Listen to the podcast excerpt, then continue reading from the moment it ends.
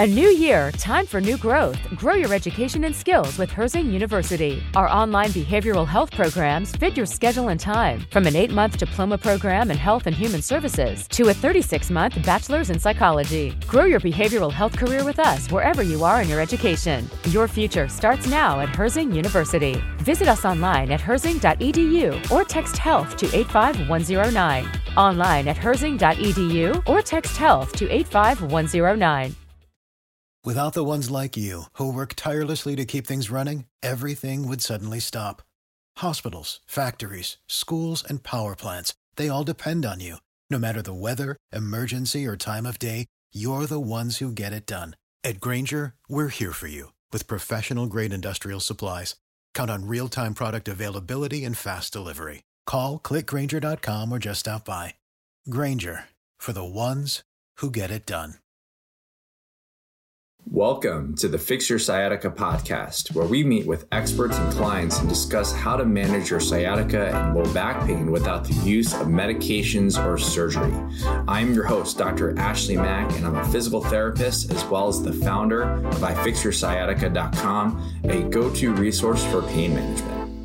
One common question I hear is Would losing weight actually help me with my sciatica pain? And if you search on the internet for that question, you're going to be presented with a million or more articles that say yes, but then also another million articles that say no. And the truth of the matter is that it really depends. Weight loss in relation to sciatica pain is actually a complicated matter, but it also doesn't have to be complicated if we break it down into components.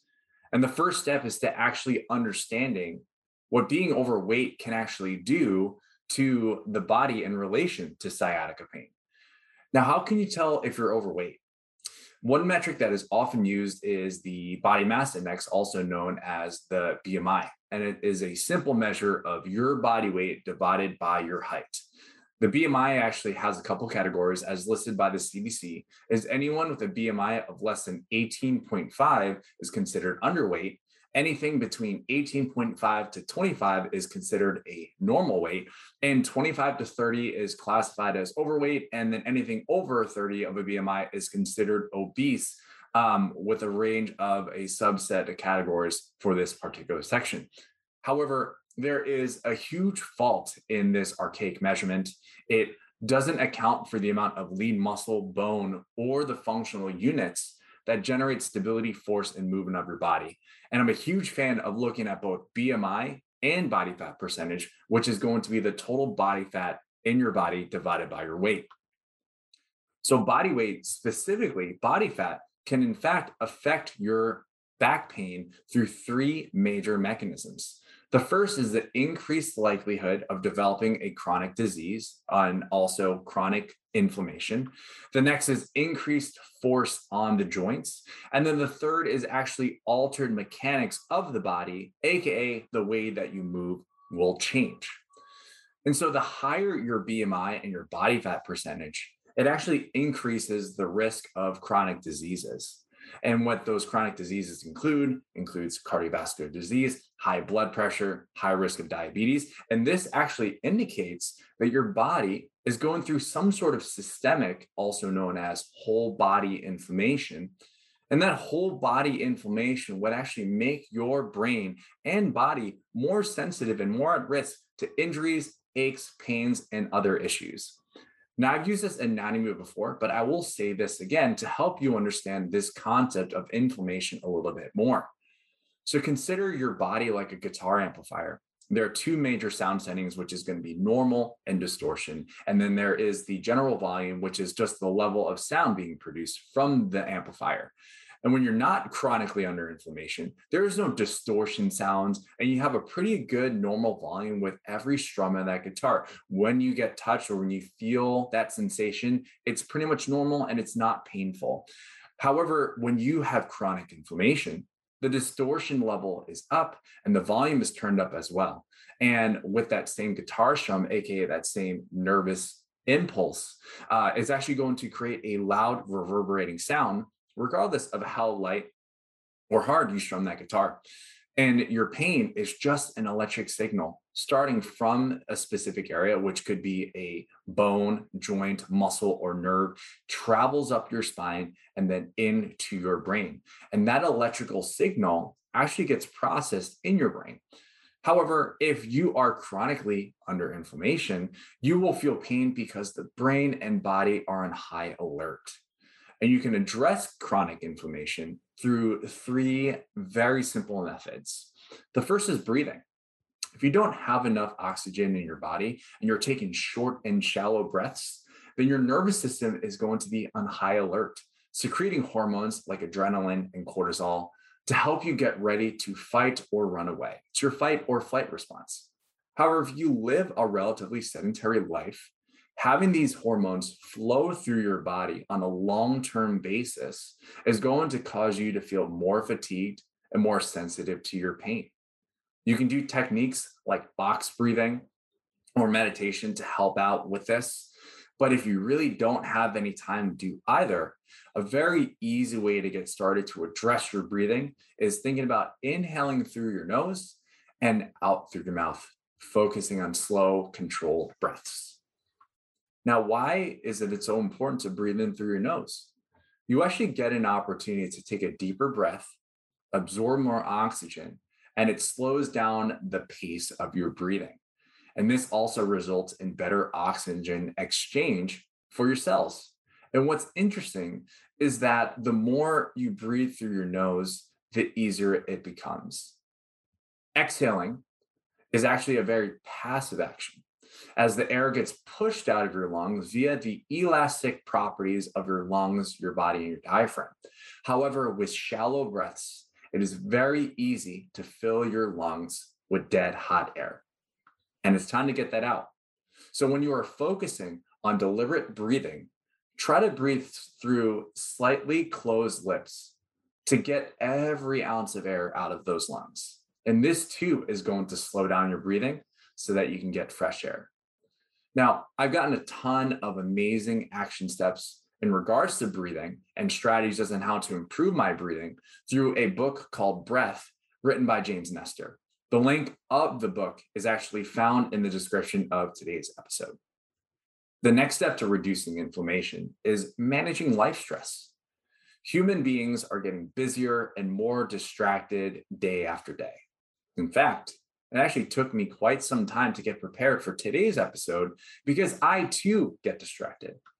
And in some cases, all the baggage, both mentally, physically, and emotionally, can be a literal weight on our shoulders. And as it and as a result, it makes our breathing more shallow, turns on our fight or flight system, reduces our energy, and it in fact affects our sleep. Now, not to say that stress isn't good. In fact, having some stress is crucial for us to get stronger and more resilient. However, if we have too much stress for too long, it leads to chronic inflammation, fatigue, and an increased sensitivity to pain. So, an action step for stress management is finding one solution that is going to make your life easier. Now, I am not here to tell you that you need to be more disciplined or that everyone has 24 hours in a day. We are all dealing with our own set of challenges and stressors. And if we can find that one specific solution that makes life easier, then do it. I give you permission. A third and a very easy way, and also a very recurring theme in today's episode, is eating less processed foods. You can do an easy food swap or just add more vegetables to your plate. Listen, I love french fries and onion rings as much as everyone else, but just make sure that you add in some sort of vegetable into the mix and you are one step closer to feeling better. Now, the presence of increased body fat and the absence of muscle can actually place a significant amount of stress on the joints, such as your lower back, your hips, knees, ankles, feet, and even toes. The weight distribution can also influence your standing posture, increasing the amount of stress applied to the neck and shoulder, which can itself present as elbow, wrist, and hand pain. You see, body fat, especially adipose tissue, is technically an inner tissue, Yes, it has blood vessels, it keeps you warm and can help with hormone secretion, but it really has little to no benefit to joint function and stability. That's where muscle comes in. You see, the more muscle that you have around the joint, the more support and strength you will have. And if you're overweight with having a lack of muscle, plus the addition of more body mass, will actually place undue stress on your joints. Again, stress is a good thing to a certain extent. It helps us get stronger and push past boundaries. However, added physical stress without the proper rest, recovery, and support will actually lead to an increased chance of developing arthritis and pain, and your body and your joints may literally cannot handle the weight. And so there are two major ways that you can fix a problem of increased stress in your joints. The first step is improving your eating habits. Now, I'm not talking about a drastic change because unfortunately, extreme eating programs like tracking every single calorie or cutting out carbs completely will actually lead to short term results, but also a distorted view at food. Improvements of eating habits can actually include something as simple as drinking more water, eating an extra serving of vegetables, or having a little more lean protein. And one more actionable step repeated over and over again will actually lead to bigger changes than a drastic specific action. The second thing that you can actually do if you have a little bit more weight and not enough muscle or strength is to, in fact, get stronger. Because if you get stronger, your, your joints are going to be more resilient and movement will be less punishing to you. Now, how do you get stronger while you're in pain? You know, if you're listening to this episode, you're in pain, you want the answer to feel better. So, how do we get stronger while we're in pain? There are many ways, but the key is looking into how you are moving and improve your efficiency. Now, what if I told you that since you are carrying around this excess body weight and fat, you are actually a lot stronger than you think? The reality is that even though you're carrying more weight, you do have some muscle that is used to support you. However, the weakness is often caused by what I like to call a lack of efficient movement. And what that means is that your body is out of position and needs help using the various different levers to its advantage. So, here are three major action points when it comes to exercise and moving.